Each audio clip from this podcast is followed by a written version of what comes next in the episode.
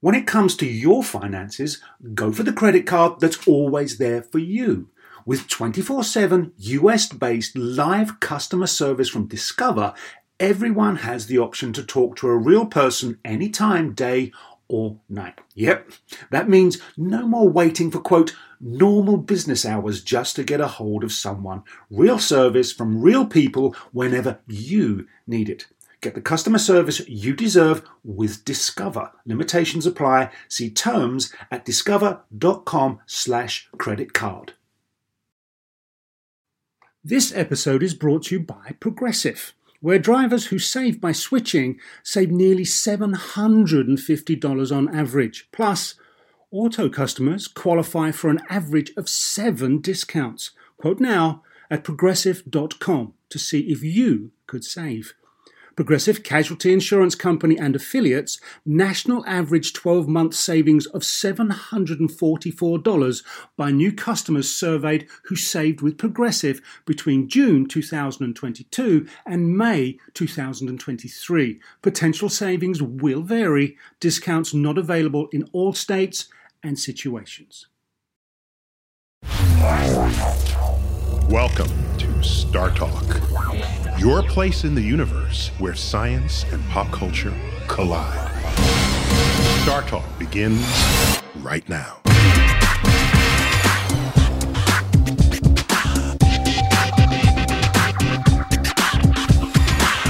Welcome to Star Talk Radio. My name is David Grinspoon. I'm an astrobiologist and a planetary scientist, and I'm here with my co-host Chuck Nice. Hey, Dave, how are you? I'm fine. How are you doing, Chuck? Great, man. So uh, I'm happy to see you. Yeah. But I'm also curious as to where Mr. Tyson, Dr. Tyson, is. Oh, I'm busted. Now, now people know I'm not Neil Tyson. uh, I am sitting in for Neil Tyson, who's off filming Cosmos somewhere, right? Yeah. Literally, he has left the galaxy. So Neil's off doing the Cosmos as he is wont to do, and we're left here to carry on without him as best we can.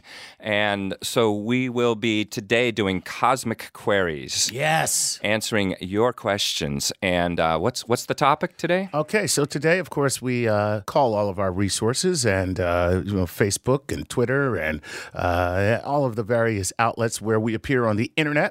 And uh, today we have questions about human impact on our very own planet Earth.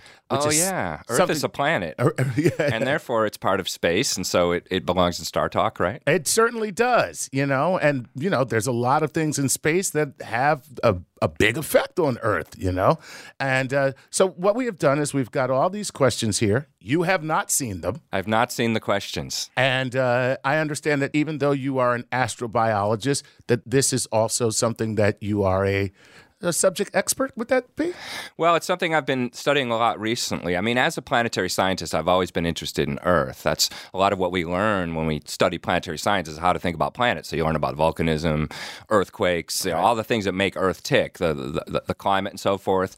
But we, we usually apply them to other planets. But what I've been doing recently is saying, well, let's take the techniques of planetary science and, and think about Earth as a planet, and even think about about humanity and the human impact as a as an event on the planet. Uh, what what are humans doing to the planet, and how if if we're thinking as planetary scientists, how would that look? How, the way humans are changing the planet. So that is what I've been working on recently, and I think it's definitely a topic for space science. How how does that space perspective influence the way we look back at our own planet, and what can we learn about our planet from that space perspective? I'm going to say that what we can learn is that we as human beings suck when it comes. I got a feeling Earth looks at us like we suck. I'm just sorry. That's pretty much how I feel. Well, we got a lot to answer for. I mean, we've really been, we've become a major geological force on this planet. And some of what we're doing is a little bit more like you compare us to things in the past and you look at the asteroid that came and wiped out 90% of the species. And right now we're that asteroid you know? We're uh, you know we're causing a mass extinction. We're changing the climate in radical ways.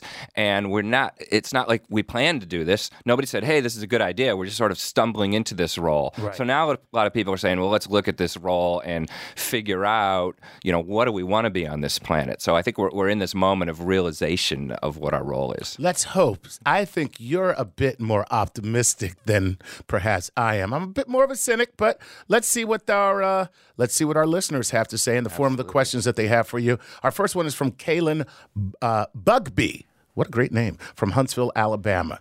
We're talking about human impacts on Earth in one of my classes. We have been debating which human activity will lead to the collapse of society as we know it.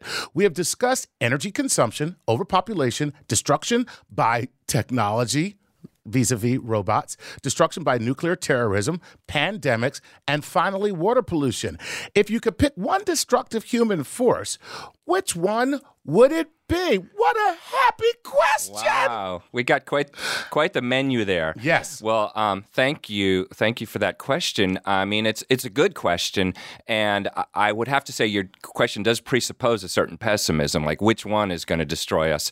It doesn't leave us the option that maybe none of them will. Nonetheless, uh, the first thing I would say is though those are all conflated because it's it's it's what we call a wicked problem where where you can't really separate things out. Population is ultimately related to all those things. Correct. If we weren't, uh, you know, pushing uh, nine billion people uh, come mid-century, Mm-hmm. then almost none of those other pro- problems of the human footprint would be Would have a, would be really significant. as big a deal. Right. But I think Not to know, mention travel, because she says like pandemics, which Absolutely. honestly that that wouldn't happen if we weren't traveling all around to and fro the way we do. Yeah, I mean, those are all related problems. I, I, I would say, you know, out of all of those, the most immediate one is you got to go to climate change because that is one that we know is happening now. It's accelerating, and we don't have a clear path to solve it. We have some good ideas and a lot of good intentions, and I, I don't see that as hopeless. But out of all those other ones, like, you know, robots taking over, maybe, you know, that could be scary in the future. Right now, it's not the thing that keeps me up at night. So we don't have to fear cyberdyne systems quite yet, huh? Not quite yet. I mean, I think it's it's it's smart to be aware that our world will change rapidly as computers get smarter, and some of those changes might not be completely to our liking. And so, Right. you know, it's good to have that on our radar. But but let's face it, climate change is happening right now. We don't all agree completely about the extent of it, but uh, most scientifically literate people now recognize that it is happening and that there is a large degree of implication of humans, and that if we're not going to be the stupid species that soils its nest Right. and dies, um, or at least destroys its civilization, Right. then we ought to really be applying our intellect to dealing with that now. Well, there you go, Kaylin. There's your answer. One, don't poop where you eat. And two, um, we're looking forward to terroristic, nuclear terroristic robots that cause climate change. That is the biggest fear that we should have. no, that's great. Okay, climate change. That, that makes a lot of sense. All right, let's move on. Um, so the next one from Tommy Maines uh, from St. Charles, Missouri. I'm reading Kevin Kelly's What Technology Wants. One hypothesis in the book is that technology was inevitable from the point of the Big Bang. Do you find this to be true? If so, can we now harness technology to heal our environment? So, uh, did the Big Bang create technology? And how do we heal our environment? Well, the laws of nature were set in motion with the Big Bang, and those laws seem to be conducive to the evolution of life on some planets. Mm-hmm.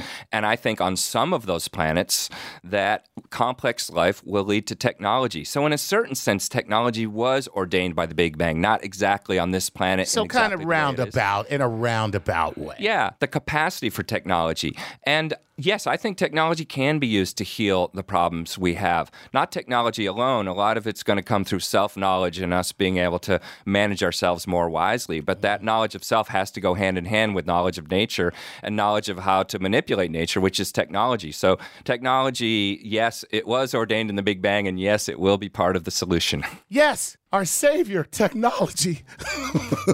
Thank you, Big Bang. All right, well, we got to take a break now. More Star Talk when we come back.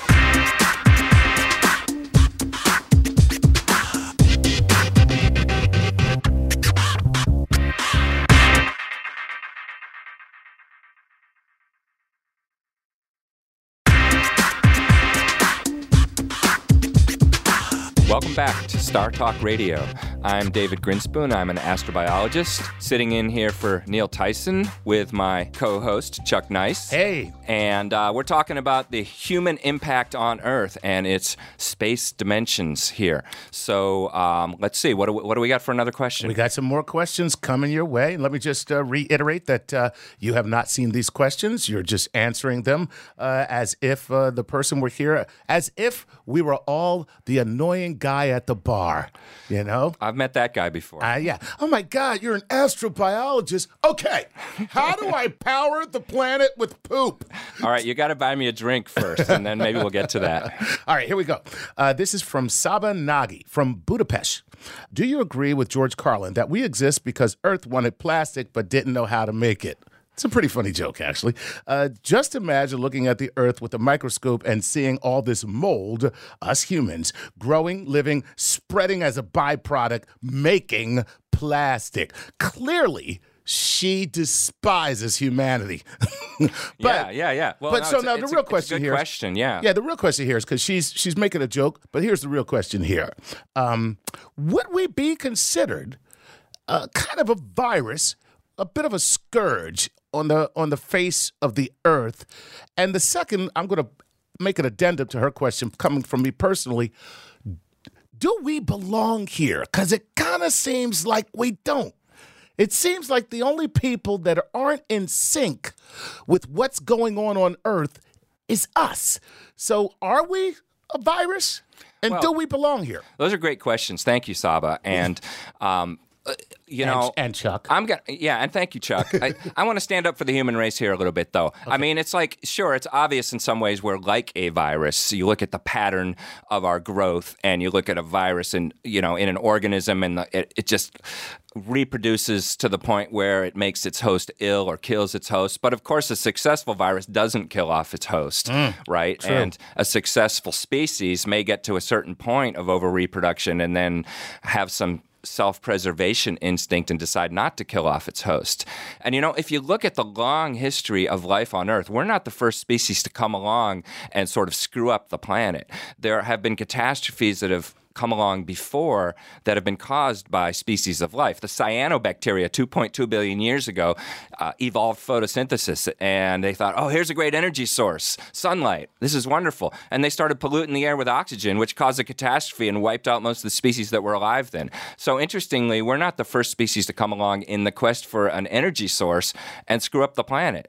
Uh, that's not to get us completely off the hook because we do have supposedly intelligence and foresight and consciousness, but it's to say, okay, uh, this, you know, life interacts with the planet in complex ways and we're, it's our turn right now and we're interacting with the planet in this way that so far has been this sort of exponential growth and this exponential perturbation. And yeah if we don't change some of our patterns then we will be like that virus and just destroy our own civilization, and that would be too bad. But we're having this conversation. We're becoming aware of our role on the earth. And so I actually think that that makes us different from the cyanobacteria. And maybe we'll get to the point where um, we have enough of that conversation and we can start to actually sort of self consciously alter our role. That's my wish, and actually, that's my expectation. I think we're, we got a lot of learning to do, but we are a species that uh, alters our world and learns and changes our behavior. And I, I'm actually optimistic about the human experience on Earth. And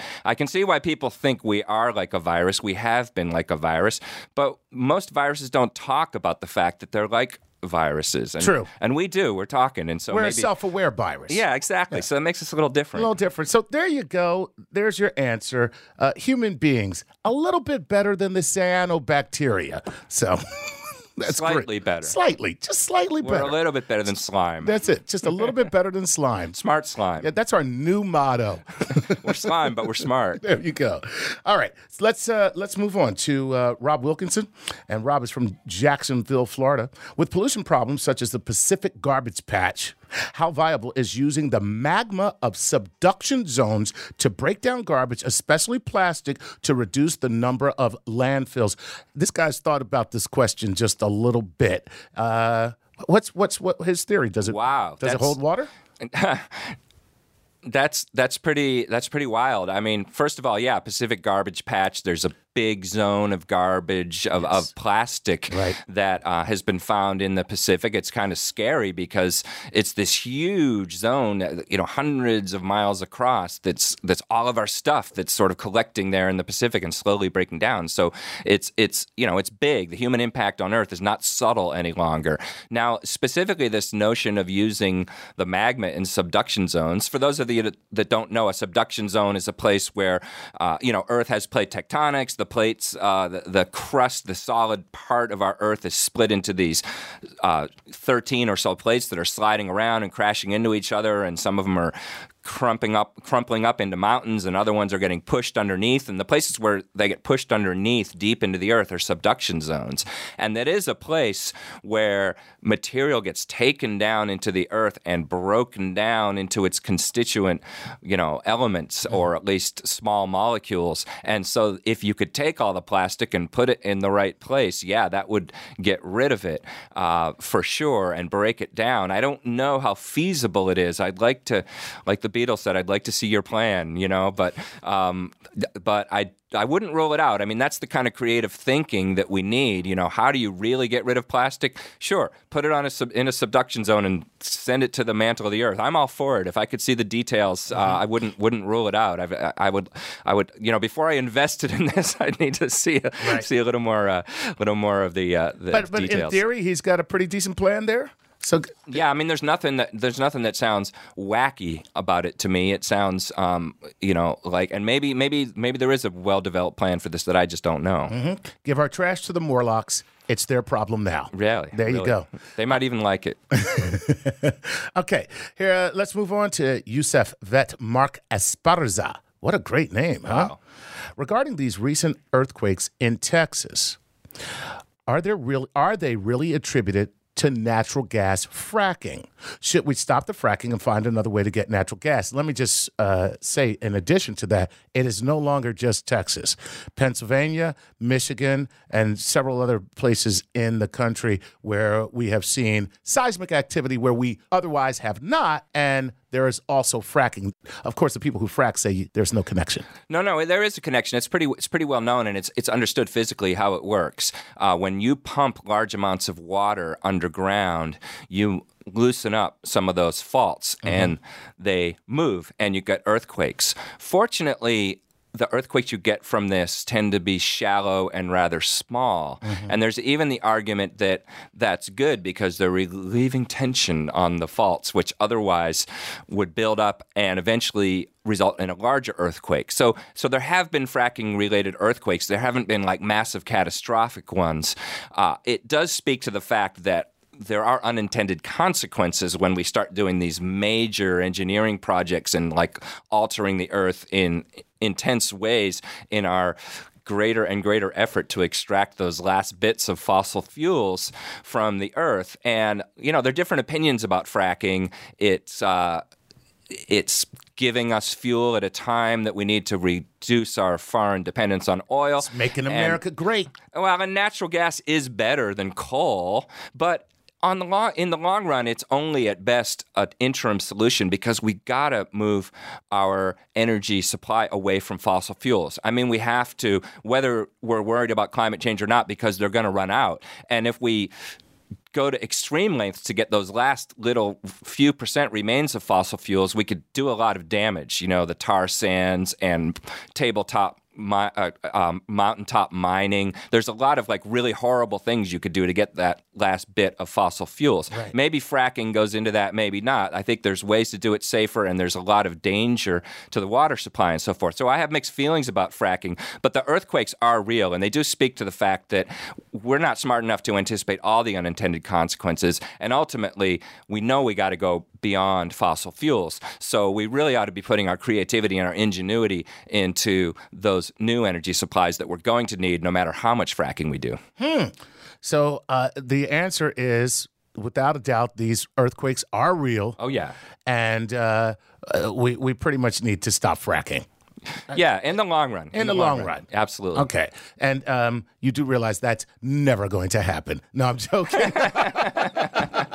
I'm joking. a lot of money we're talking Well, about. there. eventually it's got to happen because we're going to run out of all that stuff. Uh, you know what? Now that's the day I'm looking forward to. you know, the day we get off of fossil fuels is the day where there are no more fossil fuels.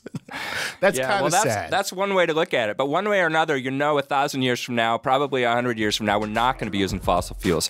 there you go. All right, well, let's take a break, and we'll come back in a little bit, and we'll have some more Star Talk.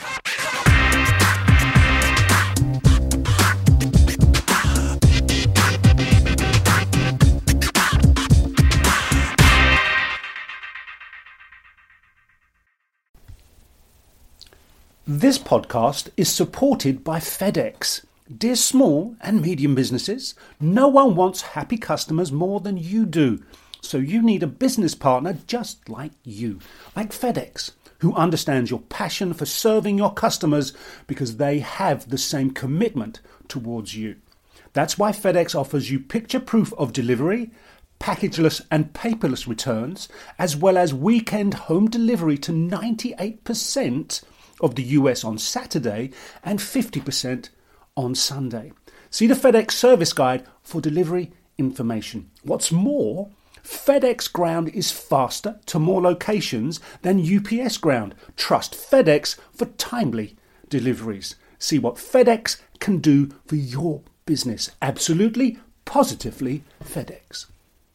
Whether you're a family vacation traveler, business tripper, or long weekend adventurer, Choice Hotels has a stay for any you. And that's good because there are a lot of me's. Choice Hotels has over 7,400 locations and 22 brands, including Comfort Hotels, Radisson Hotels, and Cambria Hotels. Get the best value for your money when you book with Choice Hotels. Cambria Hotels feature locally inspired hotel bars with specialty cocktails and downtown locations in the center of it all. Hey, that's me. Radisson Hotels have flexible workspaces to get the most of your business travel and on site restaurants. That's me too. And at Comfort Hotels, you'll enjoy free hot breakfast with fresh waffles, great pools for the entire family, and spacious rooms. Hey, that's me too. I guess I'm just going to have to stay at all of them. Choice Hotels has a stay for any you. Book direct at choicehotels.com, where travel comes true. Hey, remember when we did that show about the science of the golf swing?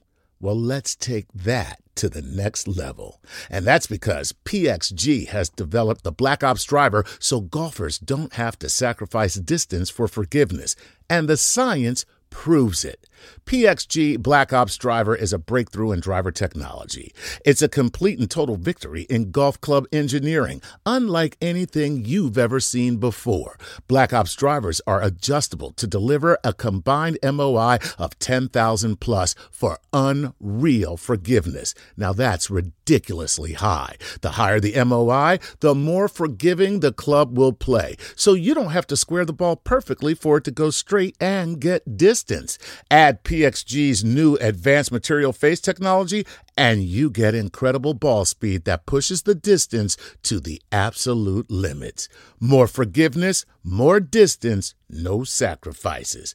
PXG Black Ops Driver. Hit your tee shot straighter and farther. The proof is in the science. Learn more and get free shipping on all equipment. Go to pxg.com slash StarTalk and use code StarTalk at checkout. That's pxg.com slash StarTalk. Use code StarTalk for free shipping on all equipment. pxg.com slash StarTalk. Code StarTalk.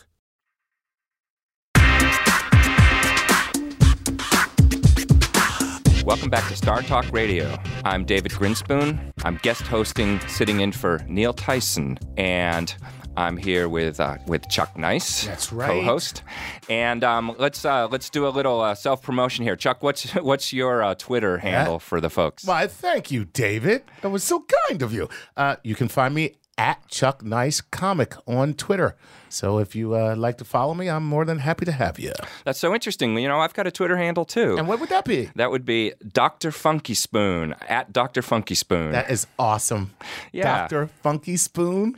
I love it. yeah, yeah, thanks. and um and and my website is funkyscience.net. FunkyScience.net. And the Star Talk website is startalkradio.net. That's correct. So you can find all kinds more cool stuff at that address. Anyways, let's get back to um, doom and destruction. and it seems like we've been on this on this riff of you know the whole everything about the human impact on Earth isn't like negative and destruction and and terror and and doomsday, but it seems like that's what people associate with the topic. And That's true. um, yeah, it's understandable why. It is so only because uh, you know you really don't see uh, lemurs screwing up the environment. So that's you know we gotta we gotta we gotta own that. given enough time, the lemurs would evolve to the point where you know they would be causing horrible industrial damage too. I'm sure. Daggone those lemurs. Eight million years from now, you just watch what they do to the planet. Exactly. You love your lemurs so much. All right, here we go. Let's go to um, let's go to Libby Powell Crow, who said uh, the solution to pollution is dilution. Is it? That's basically what she wants to know. Is the solution to pollution dilution? I just want to say that all over. The solution to pollution is, dilution. dilution. I think he's got it. That's good. That's good. Yeah. Well, it, it, it's a great question and it's catchy too. Uh, you know, it, and uh, superficially, yes. I mean, you know, everybody's, um, let's face it, taken a leak in the ocean at some point in their life. And you, you don't think like, too badly about that because the ocean is huge, right? And it's like, what's the problem? But, but hopefully you don't do it in a hot tub, right? Because that's like little. And but ultimately of course the world is more like that hot tub. And um, you know on any given scale i mean the hot question these days is uh, Fukushima radiation, and that's like a whole, you know, hot button question. But the fact is, you can put a lot of radiation in the ocean at one point, and by the time you're talking about the whole ocean, if you look at the numbers and you get to the other side of that ocean, then you're down in the noise. You're down in in you know the natural variation level where you really don't have to worry about it. So in a certain, It's not harmful. Exactly. So yeah, the solution to pollution is dilution, but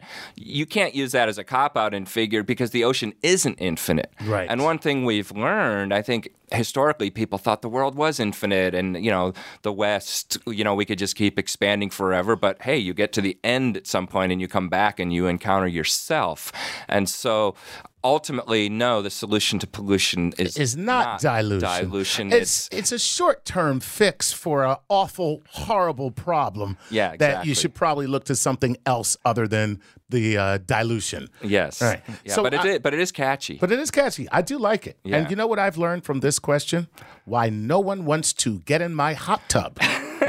that's It's right pretty much what I figured That's right. Hey, I'm not saying I do that. I was just using an example. No, I'm saying I do. And that's the problem. Okay, let's move on.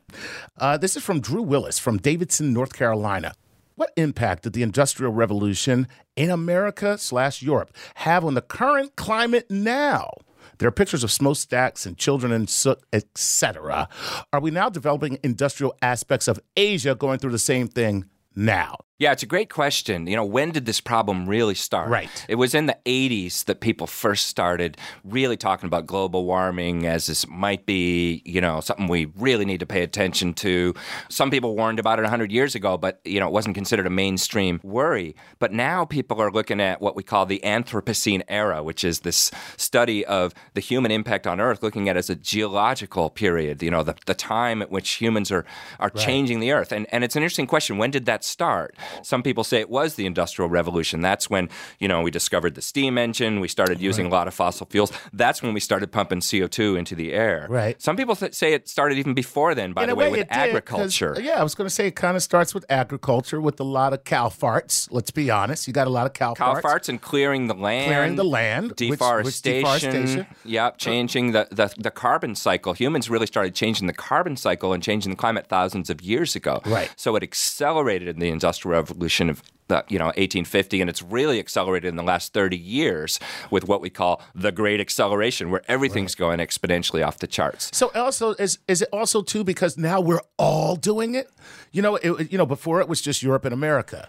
That's now right. it's Europe, America, China, Russia, uh, the all of BRIC, Uh, you know, it's it's like everybody's yeah, the developing nations now. One of the ways in which they're developing is they're mimicking our, you know, success in really messing up the atmosphere. Exactly. And you know, who are we to say they shouldn't do it? Because because we did it. But And we're all all, gonna- in this together. So All they're going to say back is, "I learned it from watching you." Exactly. But hopefully, you know, it's in our interest to help them do their technology better. It's in everyone's interest. So, yeah, you know, in a certain sense, they've got the right to pollute because we've polluted. But in another sense, we've all got to solve this problem because we all, there's only one atmosphere and we're all breathing it. Cool. Now, very quickly, what was that era you, you said again? That- The Anthropocene era, anthropo, human. right, human, the Anthropocene era. Just remember that, uh, Drew, because there's the answer to your question. It's all of us at all time. Yeah, all right. Well, on that note, we'll be back in a few minutes with more Star Talk.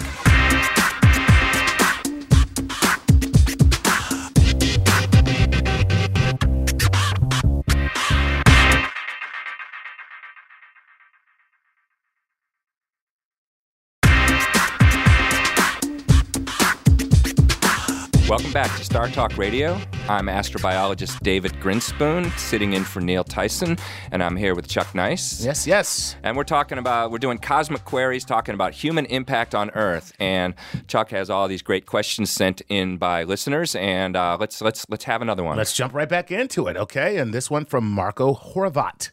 Now, Marco says, Do you think the climate change debate would be different if global warming was branded as climate change from the beginning? Well, that's a tough question. I, you know, that's like so much not a science question. It's a it's a marketing and psychology question. I mean, it's very interesting, and I think at those of us in the science community, we kind of get down on ourselves and say, "Oh, we've handled this wrong." There's all this anti-science, and people are confused and against. If only we had used this word and not that word. And I don't know. I think the resistance comes from the fact that That there's um, a great deal of money being thrown at the problem by energy companies That- who want to confuse the issue, maybe? Yeah, money exploiting human psychology. And the human psychology is to not be able to believe that we are actually affecting the earth in this way. I mean, after all, it's the earth and we're just us, right? And Right. like, how could we possibly be messing up the entire world? And so uh, there's a there's a natural human disbelief in this, and that's been exploited, I think, by those who do have an interest financially Mm-hmm. in saying, oh, you know, global warming, haha. And then, of course, we respond to these short time scale things. So there'll be like a cold spell or a snowstorm, and people will say, oh, there, where's your global warming? You know, and right. of course, it doesn't work that way. In fact, you can have years of cold temperatures and global warming is still happening because there's natural fluctuations superimposed on the long-term trend. But you know, you it, is it is a marketing problem getting people to accept this, accept and so fact. so you can wonder, okay, what if we hadn't used global warming? You know, did we make some horrible mistake? I tend to think no. It's like it's more a question of getting people to kind of grow up and face reality, and and that it's not like Good luck with that! well, good luck with that. But I don't think we made some horrible language choice by calling it global warming. Yeah, Right. maybe climate change is better in a certain sense in that it's more complex than just oh things are getting hotter. It's all these changes. Rainfall storms uh, y- you know uh, moisture temperature So all these connected changes. I heard somebody say once we should call it global weirding because really it's more about extreme weather patterns, not just climate or as as you say temperature or not weather, Yeah. but extremeness of the weather. Absolutely, absolutely. Global weirding because because there are certain locations, of course, that will get warmer and certain locations that won't as much for a long time and certain places will be winners and losers and there'll be changes in precipitation patterns it's much more complex than just a change in temperature so global weirding is not bad of course it doesn't roll off the tongue Yeah, that kind of makes Earth seem creepy, right? Yeah. Just like, you know, hey, what, you- what are you wearing? You know, that, yeah, global weirding, that's maybe not the best. things are getting weird Well, you know what? Here's a follow up uh, to Marco's question from Daniel Heed Uh, or Head. I'm going to go with Heed. Are climate changes really climate changes? Okay. Are we look like we call it climate change? Is it really climate change? Well what else would it be i mean okay Now, I, I think he Climate- means like on a permanent basis. ah, ah like permanent is yeah. it permanent change Is it like a oh permanent change? well Not just no. crazy weather patterns. It's not it's not permanent what we're doing because the earth has these long-term cycles where in fact the carbon is regulated without our interference at all long before we got here carbon dioxide in the atmosphere went up, it went down, and uh, you know, due to all kinds of complexities in the Earth system and changes in the orbit and solar radiation and positions of the continents. There's all these things that over the long term change climate. And Earth has a natural mechanism that regulates CO2 and regulates climate. In the long run, because of volcanoes and because of chemical reactions that suck CO2 out of the atmosphere and make limestone and all that, the the earth returns to normal and the climate will return to normal but that takes a few million years to happen so that will not help us Oh, there you the go. The Earth will return to normal without us so nothing's permanent but on the time scale that we worry about on our time scale of our civilization it's what we're doing will last for thousands tens of thousands of years so for your purposes and my purposes it's pretty permanent Gotcha. So here you go. Catastrophic for us, nothing to the earth. Yeah, exactly, exactly. We're not threatening the earth. People say save the earth. No, no, no. It's not save the earth. The earth will be fine. It's save the humans. Right. So basically, when you talk about these debates, it's about our own carcasses. Well, and all the other species that we're taking with us. you know, I really don't care about them, David. I, I got to Well, tell you the you truth. should because we need them. I got to tell you, I'm a I'm a little partial to human beings Yeah, because I happen to be one. But try to be a human being on Earth without those other species, and we're host. All right, we're going to take a break now. We'll be back in a few minutes with more Star Talk Radio. In the meantime, you can visit us on the website at startalkradio.net. Follow us on Twitter at Star Talk Radio, and check it out on Facebook on the Star Talk Radio Facebook page. We'll see you in a few.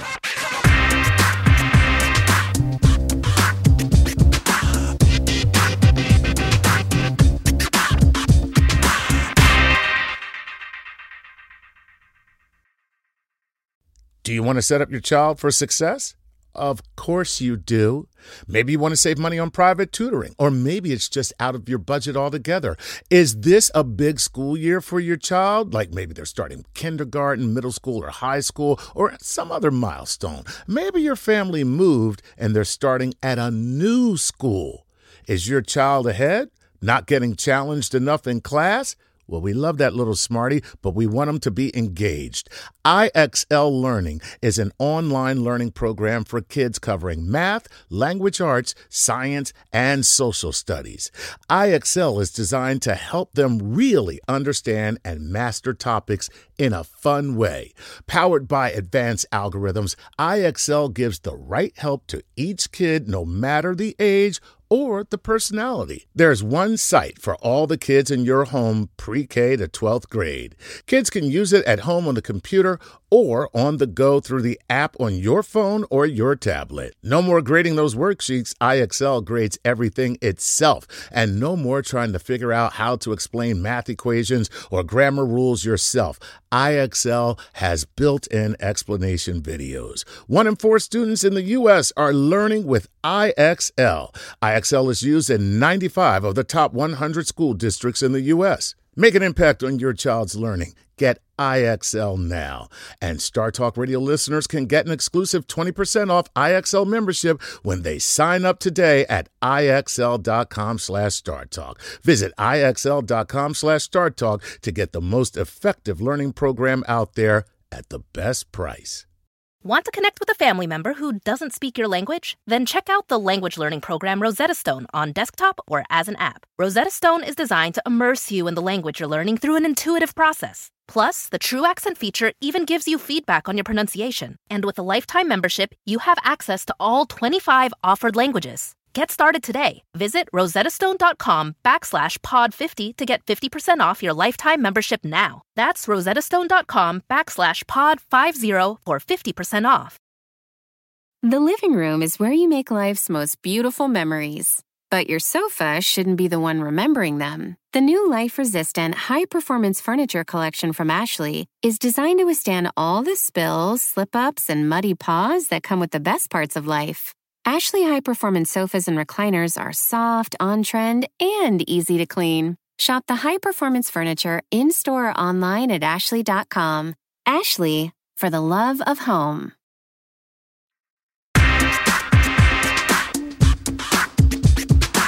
Hi, welcome back to Star Talk Radio. I'm David Grinspoon. I'm an astrobiologist, filling in for Neil Tyson. I'm here with my co host, Chuck Nice. Yes. And we are now ready, hopefully, for the lightning round. This is where we quickly get to a lot of the questions we didn't get to before and give succinct but highly incisive and accurate answers. That is correct, sir. And whenever you are done with your answer to alert me that it's time to move on, I'm going to do this. And there we have it. So Oh, that felt good. That doesn't that feel good? Yeah. All right, let's jump right into it. All right, this is from uh, uh, Susan Minobi. Uh, to combat global warming, besides reducing our production of greenhouse gases, is there any way to reduce the amount of solar radiation that reaches the Earth? I'm thinking ring world shadow squares around the Earth rather than around the sun. Oh, yeah, there's schemes that people have come up with where we could block some solar radiation by putting things in orbit, big, shadowy squares, uh, massive engineering schemes. In the long run, humanity might want to do something like that. I'm wary of that in the short run because that's sort of an abdication of our responsibility to just like get control out of our energy and our emissions. But I think we should put that in the parking lot, as they say, and consider it for some future time when we know what we're doing a little bit more with space technology and we may ultimately need to because the sun's getting warmer. And in the future, we're going to have to take more drastic measures. So, yeah, maybe, maybe ultimately we'll do that. Let's t- go for another one. Ooh, yeah. There you go. All right. This is from Mark Wright on Twitter. Is nuclear power maybe our best real choice morally? Chernobyl placed territory beyond human use, but plants and animals thrive. Hmm. The morality of nuclear power is a lightning question. Sure, that's easy. Uh, you know, it's a tricky question. The more concerned you are about global warming as an emergency, the more you have to consider other power sources. And nuclear power does not create the kind of carbon footprint that fossil fuels does. Nuclear power is scary because it makes all this waste that lasts for a long time and we don't completely know how to deal with. But I think the responsible thing for us to do is to be seriously considering nuclear as part of the constellation of solutions that we need to come up with, but it's not going to be the whole answer, and it's probably not something that should be completely off limits. There you go. Also from Twitter, Rachel Fender says, What would the consequences of a sudden decrease in greenhouse gases be versus a gradual decrease? Ah, good question. Very because good. everybody's worried about climate change, more and more CO2 Yeah. getting hotter. What would happen if the CO2 went away? Right away, today. Which, by the way, when you talk about some of these solutions, like let's geoengineer something, let's design some organism that sucks CO2 out of the atmosphere, what if we're too successful and we can't turn it off and all the CO2 goes away? We would die. We depend on the fact that we have a couple hundred parts per million CO2 in the atmosphere to keep Earth warm enough. So a sudden decrease in CO2 would be just as bad or worse, maybe even, than a sudden increase in CO2. You need a certain range of CO2, and you don't want to go too far out of that range in either direction. Awesome answer. I love it. Uh, yeah, but would it help if we just all hyperventilated? you know. It may help you. All right, here we go. Uh, this is from Ben Ratner, also from Twitter. What have we learned about life in space that we have been able to use to improve life on Earth? Well, I mean, in an overall sense, the perspective of thinking about life in space and how life works on planets in general has given us a lot of new perspective on life on our planet. But more specifically, we've learned about things about how radiation affects organisms. We've learned how to think about closed environments. If you're going to design a space station, you need to recycle everything. Well, ultimately, we're realizing now that our own Earth is a closed environment. We talk about Biosphere 2. Right. Well, we're here in Biosphere 1. Biosphere right. 1 is a closed environment. And so just the thinking about how you would design space systems, I think, really has made us smarter about realizing that in a certain sense we are in a, in a space system. We are life in space. Our planet is spaceship Earth. And so some of those design problems turn back around and help us conceive of how we're going to survive for the long term on this spaceship that we happen to have evolved on. Awesome. Great answer. All right. Uh, this one is from Beth Grace. The risk we are taking with our planet reflects certain mindsets we have about natural resources and our relationships with other life. What lessons do you think we need to learn before we colonize other planets in order to avoid transporting the same patterns of mismanagement to other worlds? It's a really good question because people tend to have this utopian view of, oh, we'll just go colonize other planets and everything will be fine. But of course, we're going to bring our same mindsets and, and patterns there. And ultimately, do we want to just turn Mars into a giant strip mall and, you know, strip mined um, disaster zone? And uh, no, of course, uh, you know, I'm, I'm all in favor of humans going into space and exploring and living elsewhere. But, uh, but we can't escape ourselves. And ultimately, the lessons of how to live sustainably on a planet are ones that that we're going to have to learn and carry with us wherever we go in the universe. So there it is. Get it right at home first, then take it on the road. This has been really fun. I think we're going to wrap it up now. This has been Star Talk Radio. Thank you so much for joining us today. I've had a great time here with, with Chuck, Chuck Nice. And uh, Chuck, one more time, what's your Twitter? Uh, you can find me at Chuck Nice Comic. Thank you, Dave. And I'm at Dr. Funky Spoon. And um, you can find out more on startalkradio.net. Thank you so much for listening.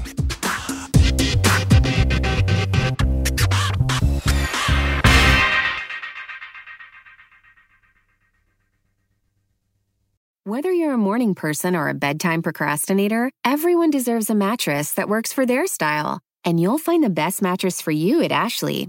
The new Tempur-Adapt collection at Ashley brings you one-of-a-kind body-conforming technology, making every sleep tailored to be your best. The collection also features cool-to-the-touch covers and motion absorption to help minimize sleep disruptions from partners, pets, or kids. Shop the all-new Tempur-Adapt collection at Ashley in-store or online at ashley.com. Ashley, for the love of home. The Angie's list you know and trust is now Angi, and we're so much more than just a list. We still connect you with top local pros and show you ratings and reviews, but now we also let you compare upfront prices on hundreds of projects and book a service instantly. We can even handle the rest of your project from start to finish. So remember, Angie's list is now Angi, and we're here to get your job done right. Get started at Angi.com. That's A N G I, or download the app today.